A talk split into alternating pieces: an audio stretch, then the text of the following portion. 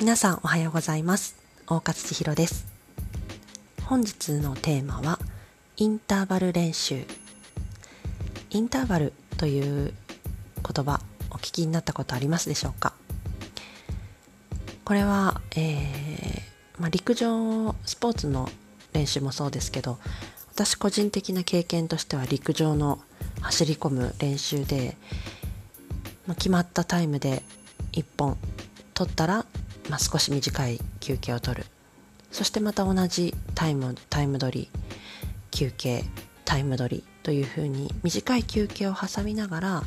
コンスタントに同じ練習を重ねていくというものでした。もうね体があの痛くなりながらというかもう走ってる途中に筋肉痛みたいな状態になってきて繰り返していくのでもう本当に思い出すだけでなんか痛くなってくるような辛い練習だったんですけれどもそのインターバル練習をこなしていくとなぜか同じ繰り返しなのにですねタイムが上がってくるっていう、まあ、不思議な痛いけれども苦しいけれども不思議な練習方法でした。で、まあ、今日は皆さんに走りましょうと言っているわけではなく日常でご自身の仕事をされる時ですとか、えー、勉強をされる時インプットする時、まあ、何でもいいんですけれども日常でもそのインターバル方式を、えー、やってみませんか？というご提案です。というのは全く別の機会に、えー、勉強方法についてお聞きする機会がありましてそこでその先生がおっしゃっていたのがご紹介していたのがポモドーロ方式という25分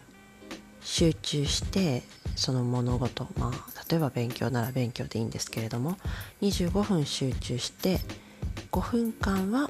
その後5分間はもう何でも好きなことをやっていい。5分間スマホを見まくってもいいですし5分間だけちょっと好きな音楽を聴き込むっていうことでもいいですし一つのことじゃなくて5分だけれども雑誌も見てメールも返してなんだ映画もかじってみたいなそういうやり方でもいいですしとにかく5分間はもう何でもあり。ただしその手前の25分はしっかり集中する。これを繰り返していくとその5分というのがものすごく有効に効いてきてさらに、えー、その取り組んだ勉強の定着率も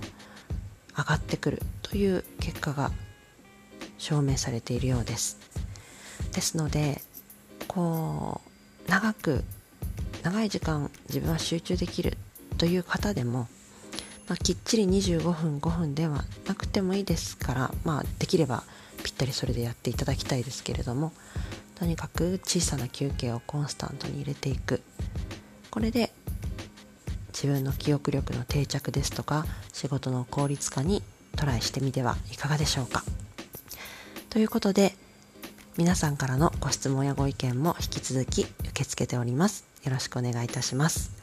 それでは今日も一日素敵なお時間をお過ごしください。大勝千尋でした。